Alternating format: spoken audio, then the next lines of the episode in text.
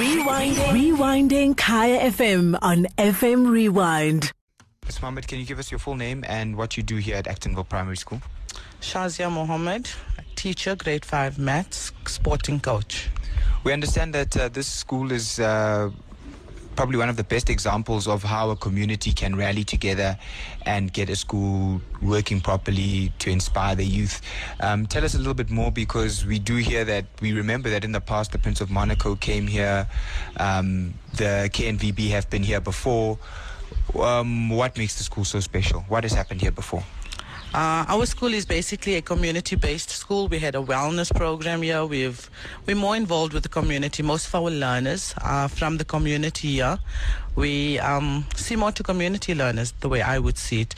Most of the learners that come from the poorer backgrounds are at the school, so I think it's more educating ourselves for their purposes. Mm-hmm. Uh, we have learners that are from mostly foster homes.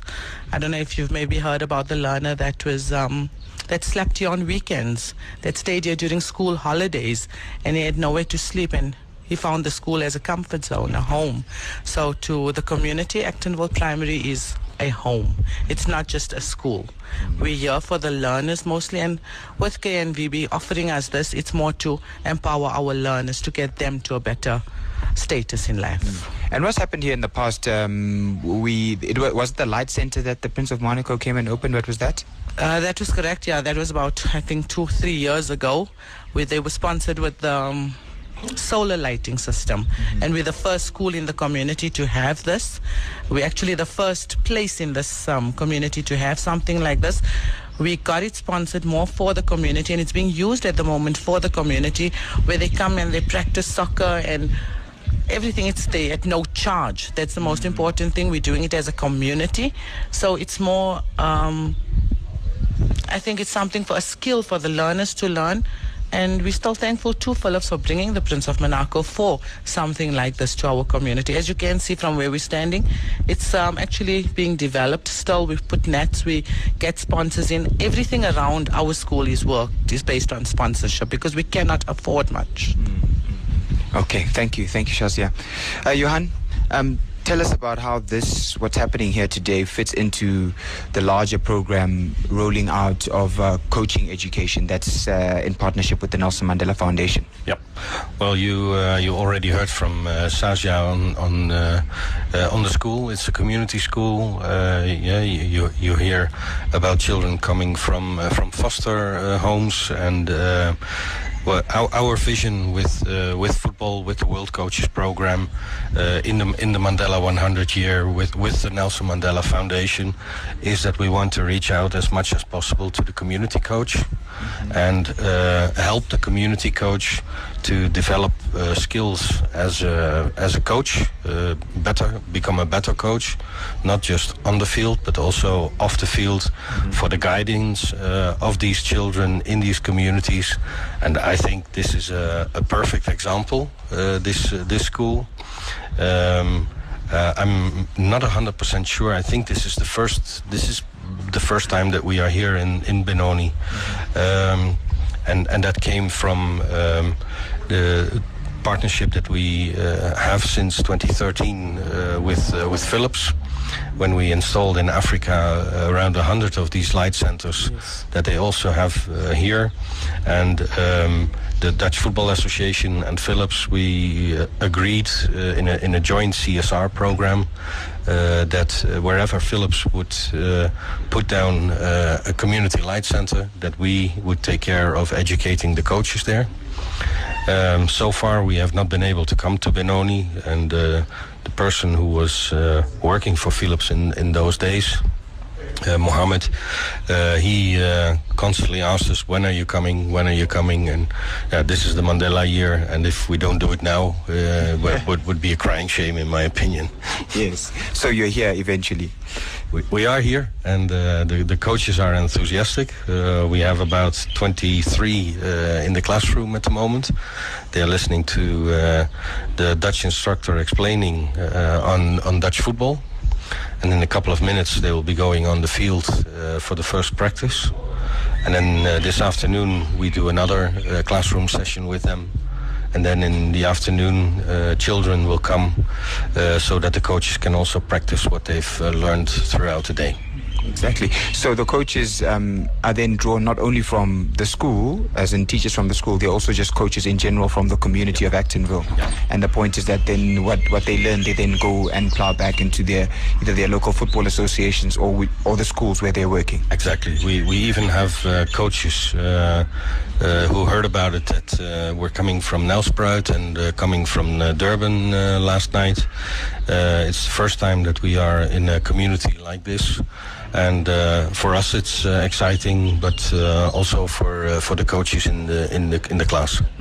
I think w- what you guys have been able to do here as the KNVB in partnership with the Nelson Mandela Foundation and of course with SAFA um, in in educating the coaches. Of course, you are on a program to train 100 coaches, get them their D licenses in the Mandela centenary year. Is that you've created a lot of excitement. I, I, I find a lot of uh, people saying, "How can I get into this program? I'd love to to do my D license under Johan Neeskens." Um, is there a possibility that it could happen again as part of the the, the, the, World Coaches program in South well, Africa? Uh, for, for us, uh, we, are uh, the, the World Coaches Program is already active in South Africa for 10 years. Uh, this one is a special one for uh, the Mandela 100 year, uh, and and the program uh, 100 coaches for Mandela 100. Uh, next year, uh, our program uh, exists for 10 years, so we are looking at possibilities to celebrate that uh, as well because it, it started here in South Africa for us, building up to the World Cup, and uh, with with a program of um, uh, I think 2,800 that we that we have at the end of the year. Sure. Yeah, uh, we we are obviously looking at partners who can help us uh, to, to see if we can reach like uh, 3,000 coaches within 10 years of world coaches in South Africa. And that would be the challenge for next year, and that's what we're working on. And uh, with coaches like Johan Neeskens, who's standing here uh, next to us, uh, they always want to come and uh, teach the community coaches in this country. Yeah, and thank you so much for talking to us. Uh, keep up the excellent work and all the best with what's happening today and in Cape Town for uh, this week. And, and Kimberley after Cape Town. Oh, so it's a busy two weeks.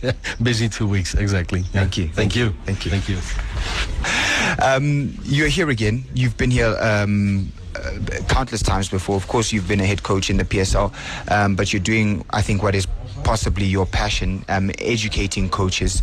Um, tell us a little bit about uh, what you're teaching these coaches in this classroom here today. A little bit different because it's just a one-day session and not uh, the the week session that you usually do. No, we want to show the coaches. Uh, first, we want to know what is their knowledge.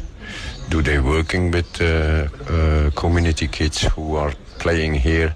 Um, uh, so for us, it is important if a coach is uh, coaching and practicing with uh, children that he ha- he has to have the knowledge because that is very important. In all the different age groups, you have to different to practice with them the different way. That always depends on the age, what they can. Is more the technique coming out. When they are a little bit growing up, then then also the intelligent comes, and then also the the, the communication. So that are things that we try and to show them how we work in Holland with the different age groups and why we're doing that. And that is what we try to learn them today, to show them. Later on, they have to go on the field by themselves, and they have to do the exercising, what we say, what's going to be done. And then in the afternoon, we're coming back to that what they have done, and they can have questions, and then we explain why and how. And then in the afternoon, there is coming an, uh, a group of 18 youth players of 13 years old, and then they have to do the coaching what they did themselves this morning, and then we show how they are doing, how they are doing the thing as a coach. Do they use the the exact amount of players? Do they reduce or make the field bigger when it is necessary? So that are things that they have to learn, and we hope to to show them that uh, today. You know, it fascinates me because um, you often hear people saying that there's nothing you can teach someone in a day. If you have to become a coach, you need to study for years and years. And and um, so, uh, is there anything they can grasp in a day? I'm I'm I'm amazed to learn that when they leave today, they will know something that they can use when they work with the kids. Yes. So you can teach someone something in a day. Yes, because uh, we ask already, uh, are you working with kids? Some of them they say, yeah, I'm working with six years old. Okay, what what kind of difficulty you think you have, and what you want to uh, make a solution for that, that, and that we're gonna show them also inside, but also on the field. Then there is also coaches who has the under nine, the under thirteen, you know, so then they can see why we working this way with the under six till under 8 mm-hmm. Then they see how we work from the eight till the under 10 mm-hmm. and then from the 10 till the 12 mm-hmm. And all these coaches are working also with this age groups. So then they can see the difference and we give them some points. That is very important when you start but you gave also a lot of repetition and as you say you're right uh, to be a good coach you have to invest in yourself. And it takes not one day or one year no. Before i got my professional license it took me eight and a half years to get it. So it is also by doing and that you're learning not only the kids but also yourself. And you have always found solutions for yourself how you can make it more difficult in in an, uh, an an exercise and how you can make it mo more easier and that is what we try to show them today. And a couple of things yes they can remember. Normally it would be better if they would be there a whole week. And then you can see the progression from day one till day five. But that is not the case. But at least we can give them some instruments that they can use when they start uh, training again We're talking to uh, World Cup finalist uh, Johan Neeskens, uh, coach, accomplished coach, of course, uh, in South Africa, famous for having coached Mamelodi Sundowns, but I think more loved around the world for the work he's done in coaching education, especially when we say, how do you coach a child of five or six years? How do you coach a child of eight or nine years? How do you coach a child of 12 or 13 years?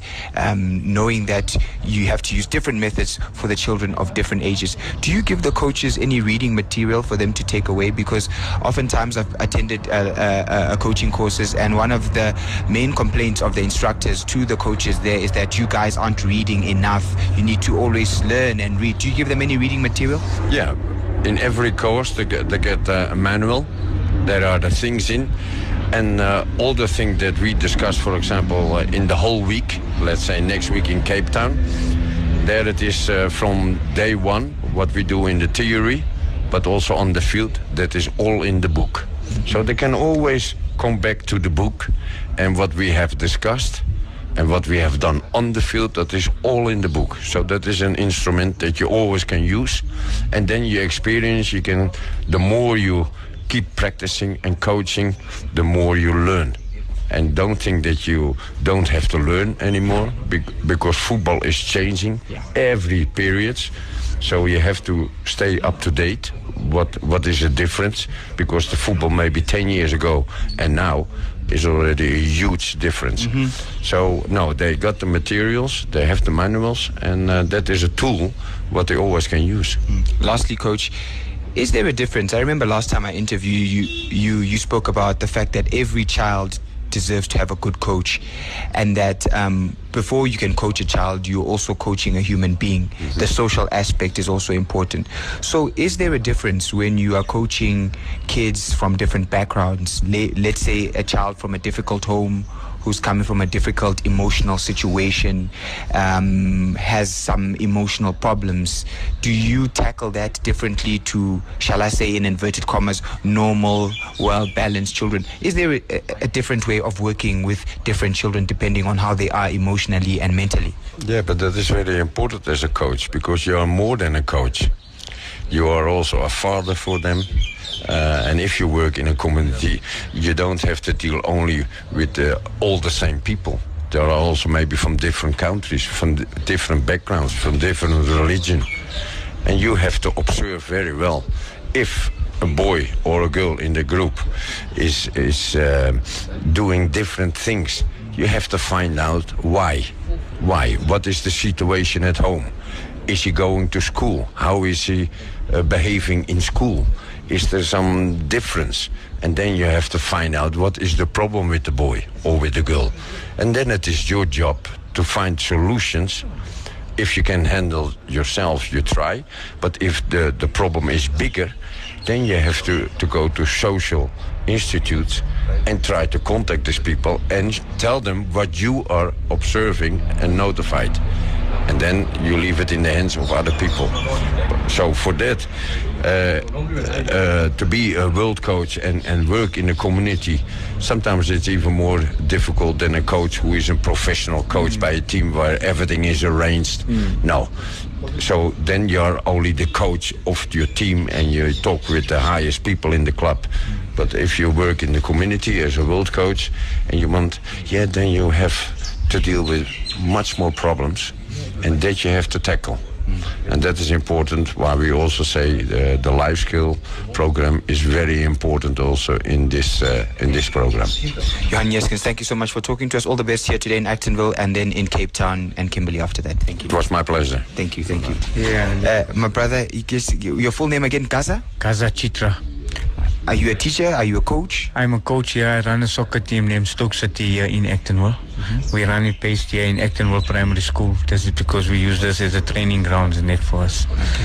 How? What are the age groups of the kids that you work with at Stoke I, City? I have uh, under 10s, under 13s, under, under 10s, under 12s, under 13s, and under 15 and 17.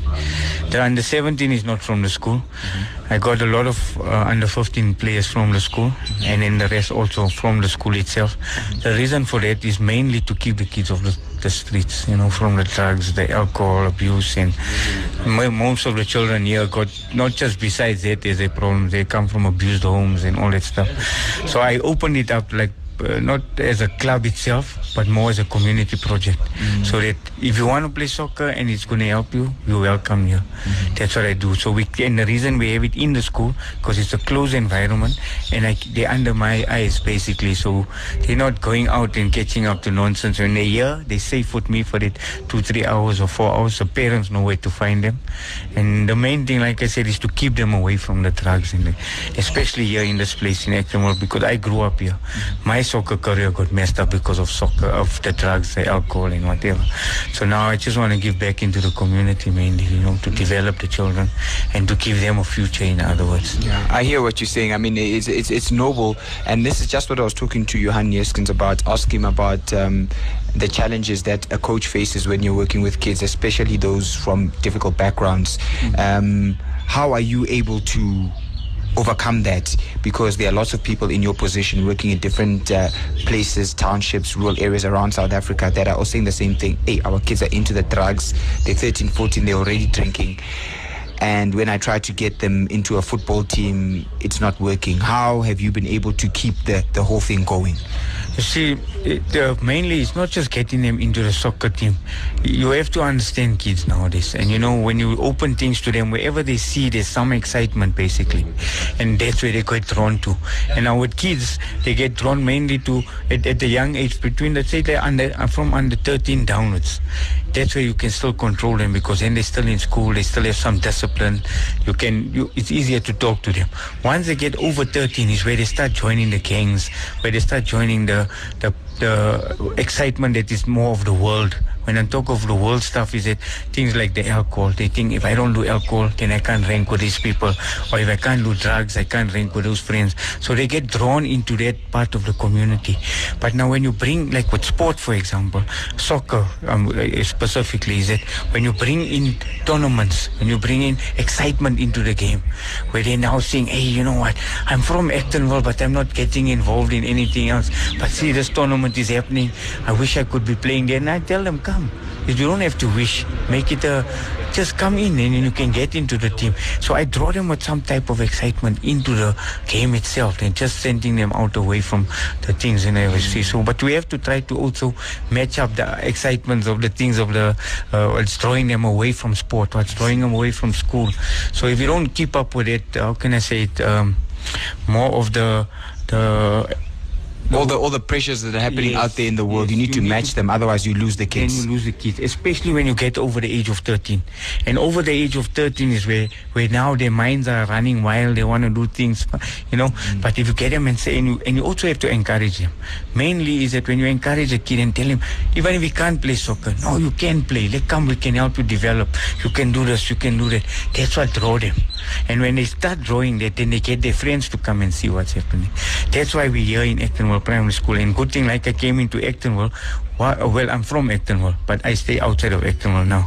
But the reason I'm giving back to the community is, like I said, this community got, the sport got wasted or taken out of Actonville mm. because of all the abuse and everything that's happening.